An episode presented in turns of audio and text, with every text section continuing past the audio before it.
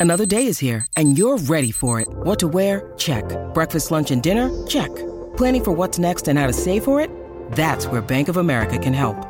For your financial to-dos, Bank of America has experts ready to help get you closer to your goals. Get started at one of our local financial centers or 24-7 in our mobile banking app. Find a location near you at bankofamerica.com slash talk to us. What would you like the power to do? Mobile banking requires downloading the app and is only available for select devices. Message and data rates may apply. Bank of America and a member FDIC.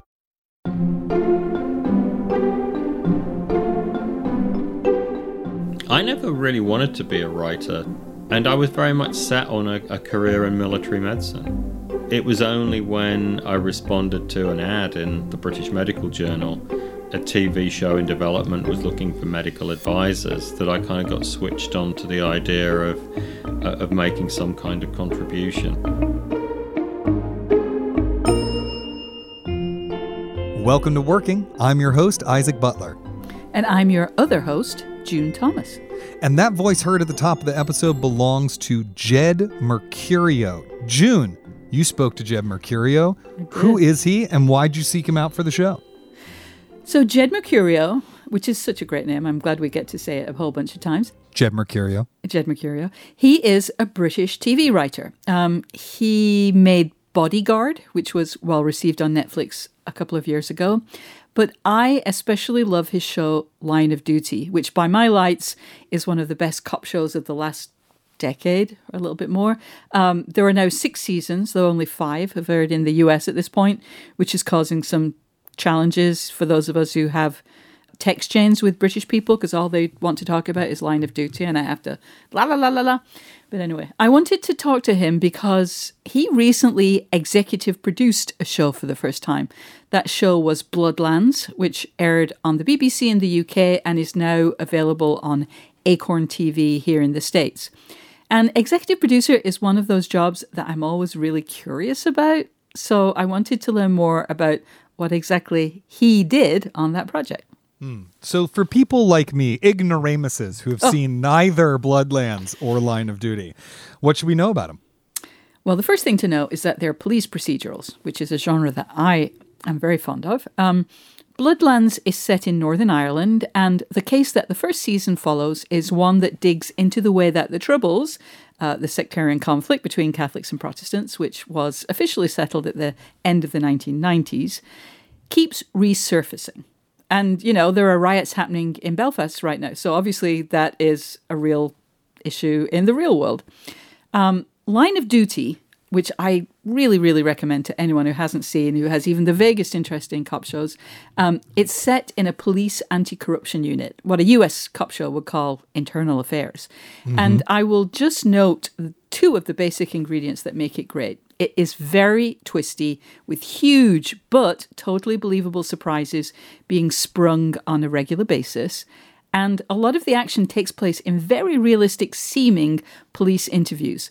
Now, that sounds like, and it could be very dull, but Mercurio is absolutely fantastic at building tension into those conversations. And he's clearly interested in what the Brits call bent coppers. So there's very little of the valorization of cops that we often see in US police procedurals.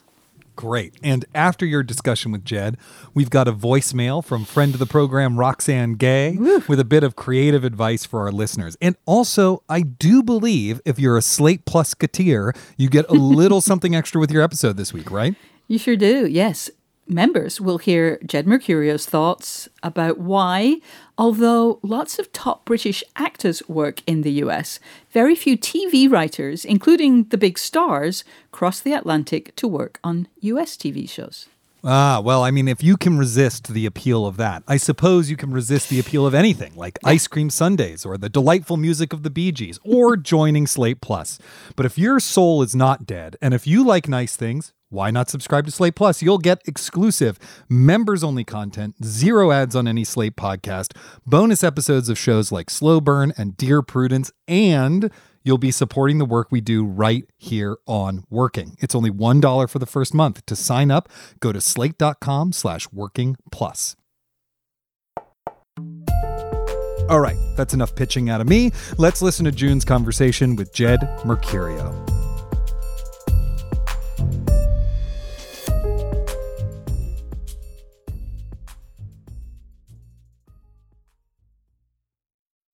What's the best way to learn a language? Immersion, living where the language is spoken and using it every day in everyday situations.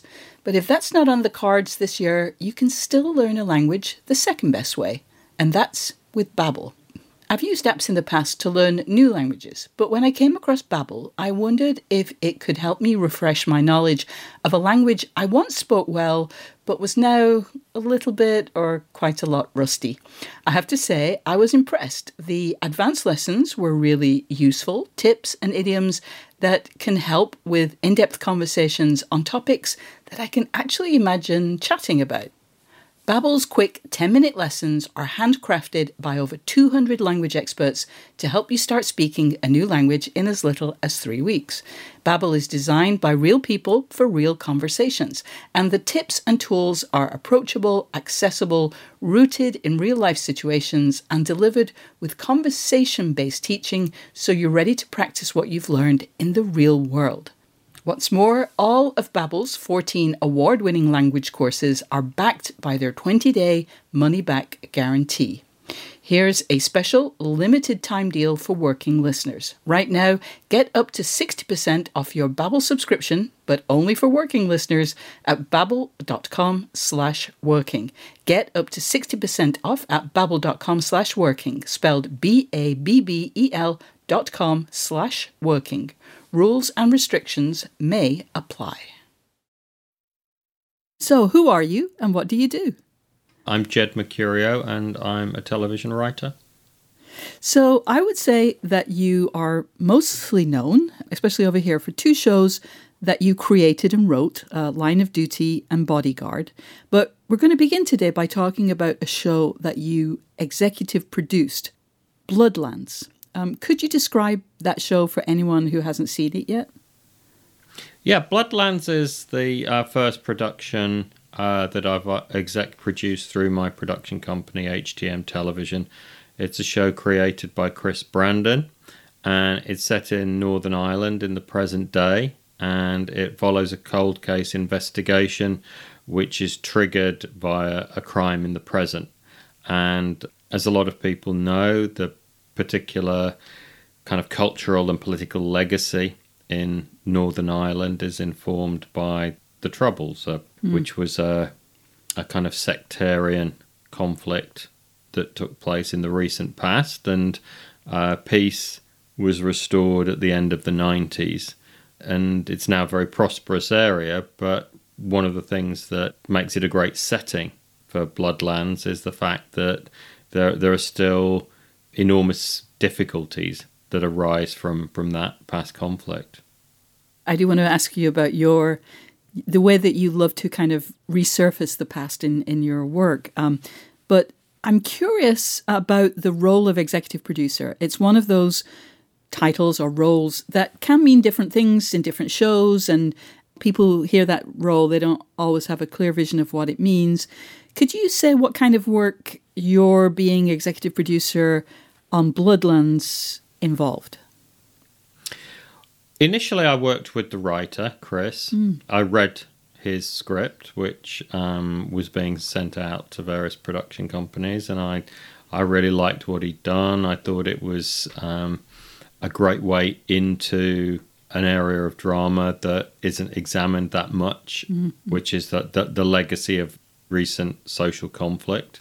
Yeah. Uh, great characters, really great hooks in the work, and so it was really about finding a way to bring that to the screen. So I worked mm. pretty closely with Chris and and then with with another executive producer, Mark Redhead, and we got the script into really good shape. And then we were able to attach uh, James Nesbitt mm. to play the lead, and then we had the package that we were able to take to the broadcaster, the BBC. Mm. So as an executive producer, I, I was just doing my best to facilitate Chris's vision for the show that, that he wanted to write. I know it's not a role that exactly exists in Britain, but you weren't the showrunner of the show. It was a facilitation mostly. There wasn't really a showrunner on Bloodlands because Chris is a brand new writer. There was a director who directed all the episodes, uh, a producer and executive producers who were all involved in the series. So I served as an executive producer throughout the, the production period and post production. So I, I was part of the editorial team. So during the shoot, it's looking at, at assemblies and cuts and, and deciding mm. whether we've got the right material or enough of the right material. Then, when we're into the post production period, just being very involved in the editorial process of deciding the final cut. Mm-hmm. You know, the process with TV is that the post production period isn't very long. We have we have to get all the episodes into shape and, and approved by the network. So it's a team process. I know that for Line of Duty, which is set in on the mainland in, in England, Northern Ireland is somehow like sponsoring or something. Is that was it the same with with Bloodlands? And can you kind of sort me out of, of what the relationship is exactly? Yeah, so Bloodlands was shot in Northern Ireland and is set there. Mm-hmm. Line of Duty from season two onwards has been shot in Northern Ireland oh. uh, in oh. Belfast. Oh. Uh, but it is set in an anonymous English city. I see. So we have to disguise that it's Belfast. Whereas in, in Bloodlands, because it's very much part mm. of the the atmosphere and the the location of the piece, we were kind of showcasing the the Northern Irish location. Yeah. So we had some set in in Belfast, which is the largest city, but the majority was set in and around uh, Strangford Lough, which is a an, an inland lake that mm. is quite eerie, yeah. quite rugged, yeah. and that was a, a big part of creating the atmosphere of the series. Yeah, it's, it's a beautiful setting, but also very eerie. That that um, ferry ride over, uh, you know, you, you do have that feeling of like we're we're moving from the normal world maybe into the past. Um, it's it, it is a very it's nice that you're able to to kind of make that journey and have it be a very kind of part of the the way that the show looks as well. Yeah, in fact, I said that I described Strangford Lough as being an inland lake, and I, I misspoke. Mm. It's actually it looks like it's an inland lake, but it, it's actually um, continuous with the sea. Ah. It's kind of uh, it, it's almost completely bounded by land, but there's an inlet to the sea, ah. which um, contributes to the currents and the um, the, the overall ruggedness uh, of the location. When you talked about what attracted you to the project, you talked about Northern Ireland and the troubles and the history and that feeling of the past resurfacing. Let's listen to a clip from Bloodlands where those elements are on display. In the clip, two police officers are talking about an unsolved case from the past. In the early part of 1998, in the months leading up to the peace agreement, a handful of us were made aware of a possible assassin who, it seemed, had access to police intelligence. He was never identified, but the suspicion was that it could only have been an inside man. That concept of the past resurfacing seems like a common theme in your work. So, for example, in Line of Duty, it's often the case that characters from previous episodes or even previous seasons come back. Old storylines are revived. Is that just a recurring interest of yours as a writer? Well, I think they're they're distinct mm. in these two examples. Mm. In Bloodlands, it's very much part of the DNA of the the pitch that it's set in Northern Ireland. It's set around the story of a protagonist who's a, a, police officer who is a serving detective in the present day, but whose career stretches back into the past when the role of policing was, was somewhat different because of the, the social conflict that was going on um, within the communities. In Line of Duty, we've kind of told the story in the present. It's just that with each season, we inherit the legacy of what's gone before. So we very rarely in Line of Duty delve into a past that predates season one. But it still feels like it, it's unusual and wonderful to have past seasons returning because, like, that's what happens in life. Um, people from your past resurface, and it very rarely happens in television. I think for logistical reasons, um, people don't want to presume that they can get actors back. When you're doing something like that, which comes first, the storyline or, or the availability of the actor?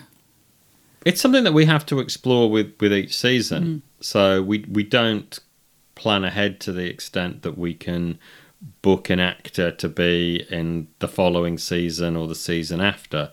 So it's only when we're in the process of constructing the, the season that we're working on that we might then start that conversation. So we would explore whether a particular actor is available uh, uh, to serve a certain storyline, and if we're lucky enough that they are, then we can go ahead and include that storyline. If it turns out that they're not, then we have to explore alternatives. As I mentioned earlier, uh, when we're recording this, Line of Duty, the current season is airing in the UK. Um, it's not quite here yet, although I'm sure it will be soon. Um, it's the water cooler show right now. You know, it's it's the show that's getting the episodic recaps in the newspapers, post air podcasts. Actually, before I go on, I'm curious what you think about all those recaps and post air podcasts. Like, how do you feel about that obsessive attention to your work? Has it changed the way you write at all? No, it hasn't made any difference at all. I mean, I I don't follow those things. I mean, I'm I'm thrilled that they're there. Yeah. Um, and uh, I know people do take part in them and, and, and listen to them, and I think that it really adds to the enjoyment of the dedicated fans. Yeah. And you know, o- over the years of my career, I've I- I've always wanted to write dramas that people would have to pay real attention to, Yeah. and that that by remembering events from previous episodes or um, spotting connections early and and so on, it, it enhanced the viewer experience. Uh, what's happened is that the, the technology has changed. So now, with the advent of streaming platforms and catch up technology, people can go back and rewatch and, and they can um, catch up on an episode they may have missed so they don't miss out on the connections within the story. Th- these are all things that, that have only been around for a, a decade or so. Um, if you go back into the more distant past in television, then shows really struggled to um, convince networks that having very complex connected storylines where the, the viewers had to watch every single minute of every single episode would succeed. Of course, some of them did, um, but that didn't mean that networks were averse to the risk of that kind of storytelling. one of the things that really, you know, you've talked about the the twists, the spotting the connections. You do twisty really well. I mean, there are definitely twists and surprises in Bloodland. You know, Line of Duty constantly has them. So I'm curious uh, how, you kind of manage that because the shows that you've made are also often really about bureaucracy and process. Um, Line of Duty is about investigations in a very detailed way, as was uh, Bloodlands. Um, are twistiness and accurate representation of bureaucracy things that you're thinking about when you sit down to either create a new show or to write a new season of one of your existing shows? Well, I think any writer, when they're creating the world of the show, has to look at whether they're attempting to draw on the real world or they're deciding on a more escapist route. Yeah. You know, generally, I've looked at real world correlates of the kinds of stories and settings and characters that, that I've employed.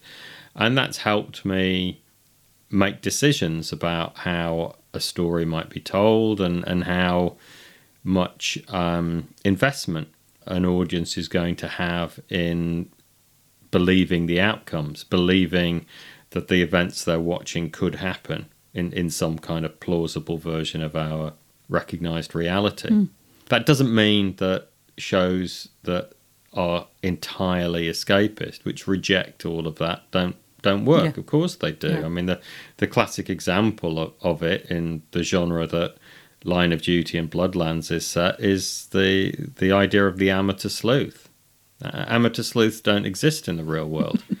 uh, you wouldn't know it from watching TV, Right. and it doesn't seem to matter Right. on TV. Right. that, that anybody seems to be able to to investigate a crime um, if they're minded to. Whereas, you know, those of us who are familiar with the real world know that that is a rare and, and at times unlikely event.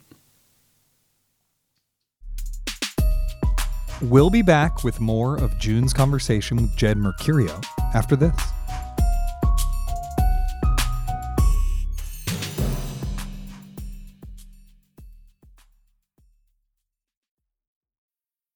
Need mealtime inspiration, it's worth shopping Kroger, where you'll find over 30,000 mouthwatering choices that excite your inner foodie. And no matter what tasty choice you make, you'll enjoy our everyday low prices, plus extra ways to save, like digital coupons worth over $600 each week. You can also save up to $1 off per gallon at the pump with fuel points. More savings and more inspiring flavors make shopping Kroger worth it every time. Kroger, fresh for everyone. Fuel restrictions apply. Hey, listeners, couple things real quick. First, if you're enjoying this podcast, great. Please take a moment to subscribe to our feed wherever you get your podcasts so you don't miss a second of working. And if you happen to be listening on Overcast, please recommend the episode by hitting the star icon. Also, while I've got your attention, if you have any questions about the creative process, big or small, whether it's how to figure out a big pivot at work or tackle an ambitious writing project or just find more time in your day to be creative, we would love to help. You can drop us a line at working at slate.com or give us an old fashioned phone call at 304 933 WORK. That's 304 933 9675. We really, really like phone calls.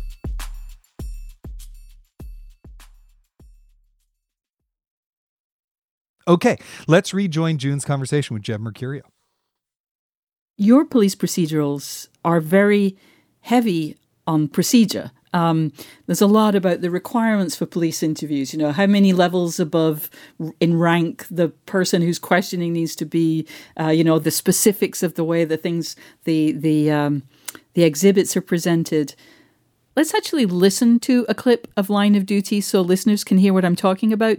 Here's a police interview from the show. Questions will be put to you by Superintendent Hastings, as it's your right to be questioned by an officer at least one rank senior.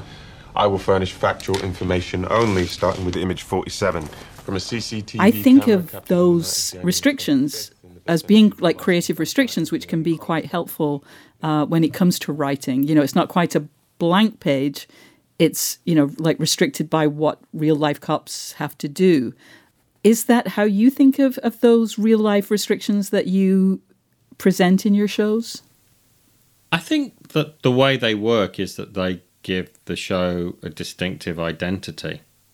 So if you're going to go down that road of trying to be as true to life as possible, then I think you can't do it with half measures because I think most shows do it with half measures. They they do enough that it feels like it's set in a in a, a realistic depiction of law enforcement, but they're prepared for whatever reasons, and, and I think the reasons are usually justified to apply artistic license to cut corners to um, to platform stories in in ways that maybe wouldn't happen in the real world and obviously we do that to an extent in in Line of Duty mm-hmm. and and in Bloodlands, but I think our aim is to do it as little as possible.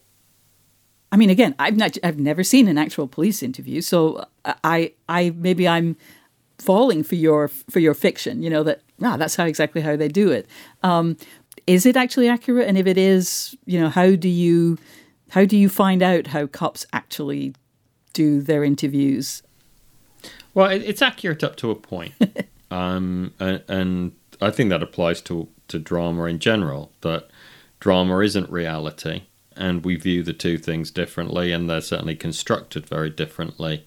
So, with with Line of Duty, we've not sought to emulate what a real police interview is that we've watched.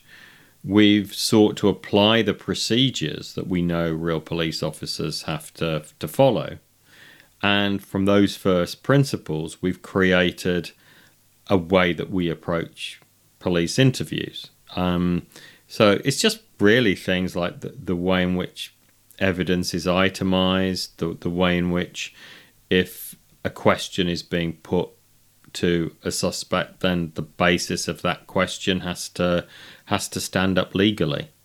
And so by doing that and doing it as, as rigorously as possible within what is an internally consistent approach, then we create the very similitude of it of the interview. Yeah.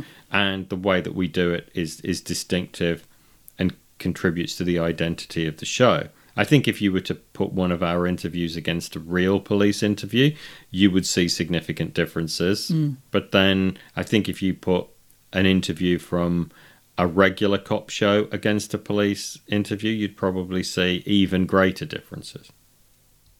I know that you're a fully qualified doctor, uh, or so I believe. Was it a tough decision to switch from practicing medicine to becoming a screenwriter?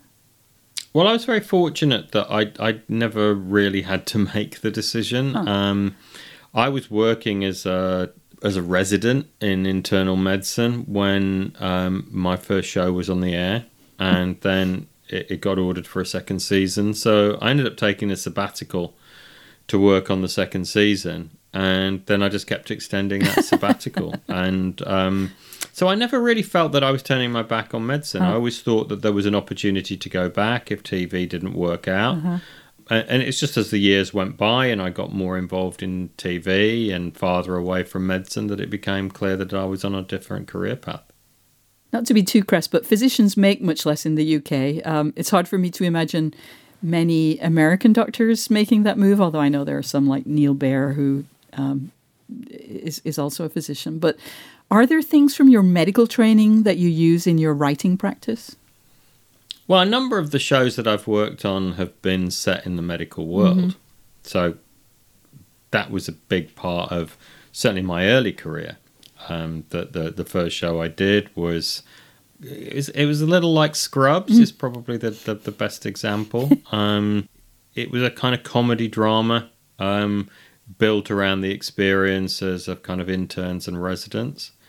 And then I did another show a, a few years later that was um, a, a much darker and more complex piece. It was an out and out drama set in um, obstetrics and gynecology in a in a, a department that had multiple dysfunctions. And it was kind of a you know an examination of how things can go wrong in the medical world. But I guess the the, the the universal factor is that I've got primary experience of seeing sort of very stressful life or death situations mm. and have seen lots of people in those situations coping with them and responding to them in different ways. So that sort of gives me a template to write about that kind of scenario. I'm curious about when the desire to kind of break into writing came. When you go through the onerous uh, training and the, it's difficult to get into medical school, you go through all that. I think you also served in in the Air Force. During all those um, years, were you thinking, "This is great and all, but I just really want to be a writer"? When did that seed get planted? I never really wanted to be a writer uh, until I got the opportunity. I uh, I was a fan of TV and film, and and uh, I, I certainly would have jumped at the opportunity. But I went to a very ordinary high school. Um, there was no real opportunity to do creative things. There was a lot of pressure to to do well in in high school and and give yourself the opportunity to get into a, a secure profession, and that was the path I took. I um, I, was a very sciencey kid, and I ended up going to medical school. And while I was at medical school, I, I joined the Air Force, and I was very much set on a, a career in military medicine. And it was it was only when I, I responded to an, an ad in the British Medical Journal where a, t- a TV show in development was looking for medical advisors that I kind of got switched on to the idea of Uh, of making some kind of contribution. And and I n- honestly never expected it to, to lead anywhere. So I was incredibly fortunate that it did. So w- when you did get that break, as it were, were there things that you did to kind of figure out how to be a good writer? Like, were there th- books that you read? Were there, I don't imagine there were online courses that you took, but like, how did you figure out how to be a good writer? Well, initially, I was very fortunate to serve what you might describe as an apprenticeship with the producers on the show, who who were very experienced, and so they mentored me through a process of of the absolute basics from uh, how you lay out a script to some fundamental guidance on on how you structure your story, and then once I was delivering drafts, they were giving me great notes, which I was learning from. And it was only when the the first season aired and was a hit, and there were more seasons to be written, that I thought, well, I, I need to take this a little more seriously now, and and that's the point where I kind of did the the screenwriting workshops, you know, the weekend courses, and and read, you know, books on on, on story structure and and story construction and so on. Mm. What was that show that that first show that you worked on? It was called Cardiac Arrest, oh. uh, and it aired in the UK uh, from 1994. So it, it, came out a few months before ER. Uh-huh. And like I said, probably the, the thing that it was closest to was Scrubs, yeah. but I think Scrubs aired later as well. So when you did make that move from uh, medicine to writing, did what did you feel like you were using different parts of your brain? Did it feel like you were stretching different muscles? What did it feel like to make that switch? Oh, definitely. It felt like I was getting into a, a new area, and I'd always done very technical things. So to do something that was quite creative was a real challenge, but also something that I really enjoyed. And as the process went on and, and as I learned more about it, it was something that I became more confident with. But initially, I you know I I have to be honest, I was very naive about writing, very naive about how TV worked. So it was something that I was kind of doing as a hobby or as a sideline, and with no real expectation that it, it would, would change my career path. Jed Mercurio, thank you so much for spending this time with us. Appreciate it. My pleasure. Thank you.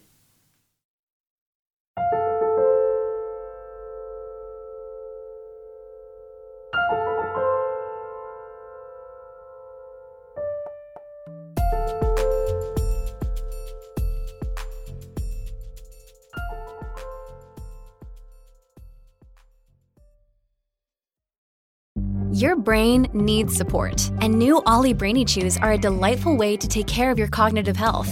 Made with scientifically backed ingredients like Thai ginger, L-theanine, and caffeine, Brainy Chews support healthy brain function and help you find your focus, stay chill, or get energized. Be kind to your mind and get these nootropic chews at olly.com. That's O L L Y.com. These statements have not been evaluated by the Food and Drug Administration. This product is not intended to diagnose, treat, cure, or prevent any disease. This podcast is sponsored by Cloud Optimizer. As a business owner or IT manager, are your cloud investment costs going up and you don't know why? It's time for Cloud Optimizer. As you migrate your business to the cloud, what you're spending and why you're spending it can get a little hazy. But Cloud Optimizer clears up the mystery and puts the cloud to work for you. Cloud Optimizer starts by analyzing usage patterns, right sizing resources, leveraging discounts you may not be aware of, implementing automation, and much more. And by reducing unnecessary expenses and maximizing performance, Cloud Optimizer guarantees you a savings of five times what you spend for their service. As you utilize cloud based services more and more, you don't have to lose sight or control of your spend. You can stay agile, streamline your costs, and optimize your performance, plus save significant money with Cloud Optimizer. Make the cloud work for you with Cloud Optimizer. Get a free assessment and find out how much you can save by going to cloudoptimizer.com. Go to cloudoptimizer.com for your free assessment. That's cloudoptimizer.com. June, what a delightful, down to earth conversation the two of you had. This is the second time you've talked with the writer for UK television, and I am struck anew by how different they do it over there. Like, I did a double take when he said that Bloodlands doesn't have a showrunner. Yeah, it, I mean, Bloodlands has one writer for all the episode, Chris Brandon, and also the same director directed all four episodes. And Jed Mercurio has written every episode of the six seasons of Line of Duty. You know, it's a different way of making TV. It's still very collaborative. It's not like they are one man bands, but Line of Duty is most definitely Jed Mercurio's show in the way that It's a Sin was Russell T Davies's or Gentleman Jack is a Sally Wainwright show. Like, all that is possible without they're having a direct analog of the US showrunner role. Right, totally. Because uh, I guess if you don't have a writer's room, what are you mm. running if it's if, yeah. if it's just you? You know, June, I loved that you asked Jed about recap and post air podcasts because you hosted a wonderful one about the Americans, and you, you, and I co-hosted a, if I do say so myself, pretty delightful one about Game of Thrones and its final seasons. And you know, he seemed like he's done the really healthy thing as a creator and has now totally avoids them. But yeah. I do feel like more and more people people who work on long running shows are taking the audience's reaction into account in a really overt way.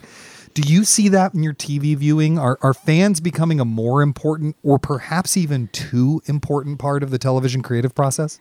Yeah, they are. And I'm really conflicted about this. I think it's awesome that there are these fandoms that can unite and kick up a fuss when a show does something deeply uncool. Like, I'm thinking of the way that fans of a CW drama called The 100 rose up when that show built up this really strong relationship between two of the female leads and then very suddenly killed one of them in a way that followed the script of the classic lesbian baiting bury your gays trope. And so that response and that protest really warmed my heart and I thought it was totally justified.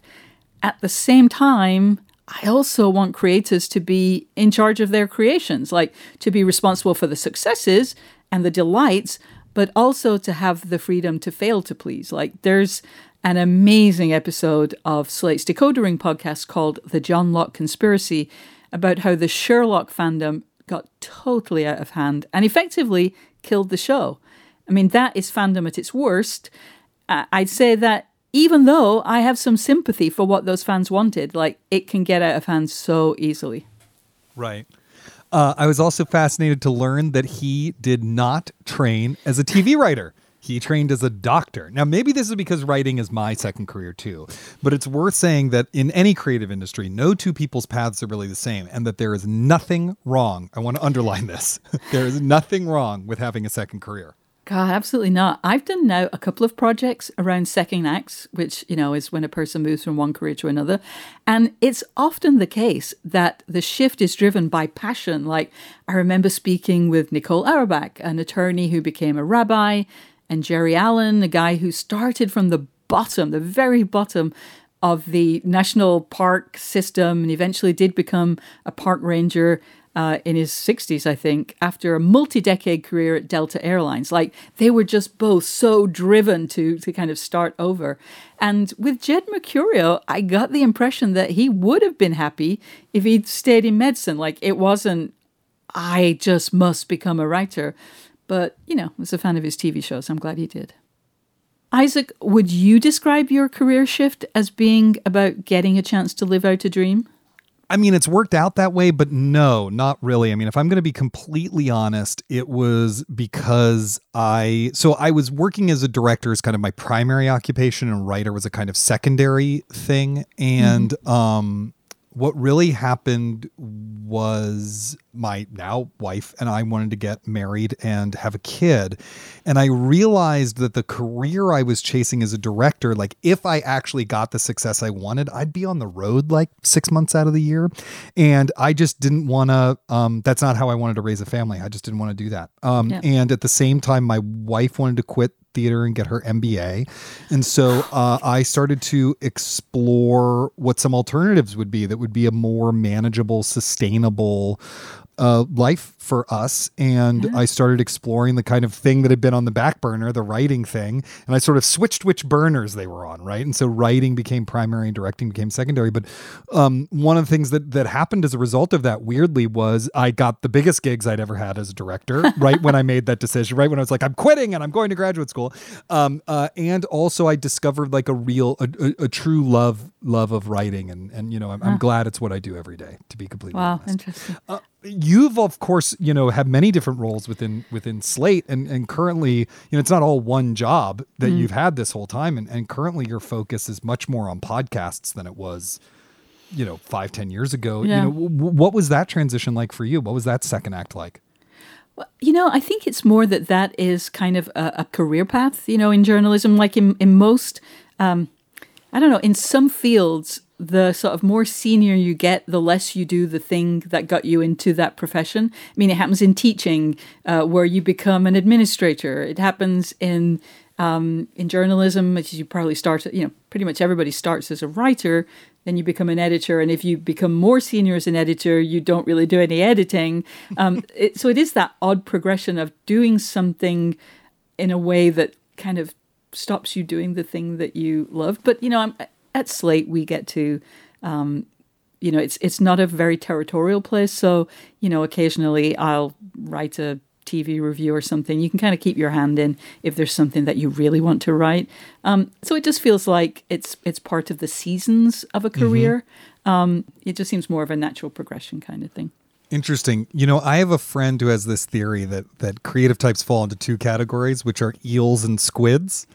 um, because eels, at every stage of their maturity, they are radically different organisms. And like a baby eel and an adult eel are nothing alike basically they're like very very different creatures whereas squids just start as small squids and become ever larger and larger squids right? So you sort of lead a bunch of different lives and you do a whole variety of things yeah. or you know from the age of 10 you know that you're going to be let's say a writer and then you just become more and more yourself a larger and larger squid as you go along. And, and i yeah. like that both of those are valid ways of absolutely. you know pursuing a creative life. Interesting I am also excited because mm. friend of the program, Roxane Gay, left us a voicemail with some writing advice, and I want to get your opinion on it. Let's take a listen. Hello, my name is Roxane Gay, and I am a writer. I've written books like Bad Feminist and Hunger. In terms of a piece of general creative advice, you know, these days I'm really fond of talking about how first drafts aren't necessarily terrible. People love to talk about how terrible first drafts are, and sometimes they are, but sometimes there's some really interesting stuff happening there, and I wish more writers would trust their initial instincts. So, first drafts aren't necessarily terrible. June, what do you make of Roxane's advice? Oh, I loved it. I found it bracing and, you know, a useful corrective to this popular narrative that first drafts are universally awful. I mean, I get why that is such a popular refrain. A lot of people, me included, you know, you need to hear it because first versions can be crap and you really shouldn't give up if you're hating what you're typing. But the first version of an idea can also be the best one. It's definitely possible to work a thing to death and drain the life all the way out of it. Um, what did you think?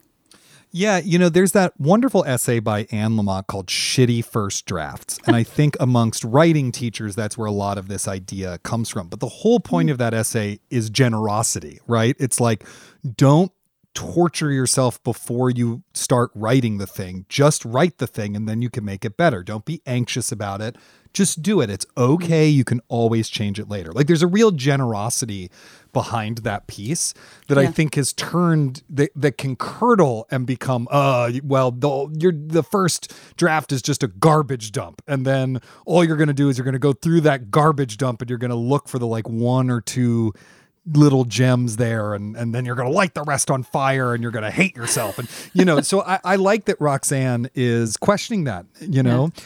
Yeah. there are certainly i mean there are parts of the book i'm doing the final passive edits Oof. with my editor on on the method right now and there are sentences in that book that come from the first draft you know yeah. because i got it right that time and when you and sometimes meddling for the sake of meddling is not helpful yeah I think that if you can just find ways to be as generous and kind to yourself throughout while still being rigorous, you know, to me, that's the key. And sometimes that means recognizing when you're like, hey, good job, past version of me. Um, you know, there, there are those ideas there. And I absolutely agree with you that you can revise something to such a point that you've drained all the blood out of it. And that whatever yeah. initial spark, initial impulse, initial problem or conflict, question motivated you and made that piece of writing worth doing is gone. Yeah. And finding that balance between revising and strangling you know your own work is yeah. one of the main learning experiences as you become a more mature artist i think yeah i think having trust in your abilities. Um, be generous, but also have confidence. Everything that you produce the first time that you sit down and start typing is not junk, and you should trust that. Yeah. You know, I also think there's a thing that we do. I don't know if you do this, June. I, I do this. So I'm just going to say me, not we. there's a thing that I do where it's like in my own head to like protect myself from heartbreak. I'm sort of like making fun of my own work. I'm like, well, who wrote this shit? Do you know what Yeah, I mean? Like yeah, in my brain. And um, it's a good note from Roxane that, like, as fun as that can be, sometimes you need to actually turn that off. Uh, like Yeah. beating yourself up as a preemptive way of like protecting yourself from other people not liking it or whatever is, is do actually doing no one any favors. Yeah, let's not fetishize self-flagellation. We, we do it enough already. Let's not celebrate it too. yeah, exactly. Well, we hope you've enjoyed the show this week. If you have, don't forget to subscribe wherever you get your podcasts. Then you'll never miss an episode. And yes, I am going to give you the Slate Plus pitch one last time. Slate Plus members get benefits like zero ads on any Slate podcast, bonus episodes of shows like Slow Burn and Dear Prudence, but more importantly, you will be supporting the work we do right here on Working. It's only $1 for the first month. To learn more, go to slate.com slash working plus. Thanks to Jed Mercurio for being our guest this week. Our amazing producer continues to be the great Cameron Drews, who has to listen to a lot of my takes in the line of duty. We'll be back next week with Roman's conversation with children's book author Stuart Gibbs. Until then, get back to work.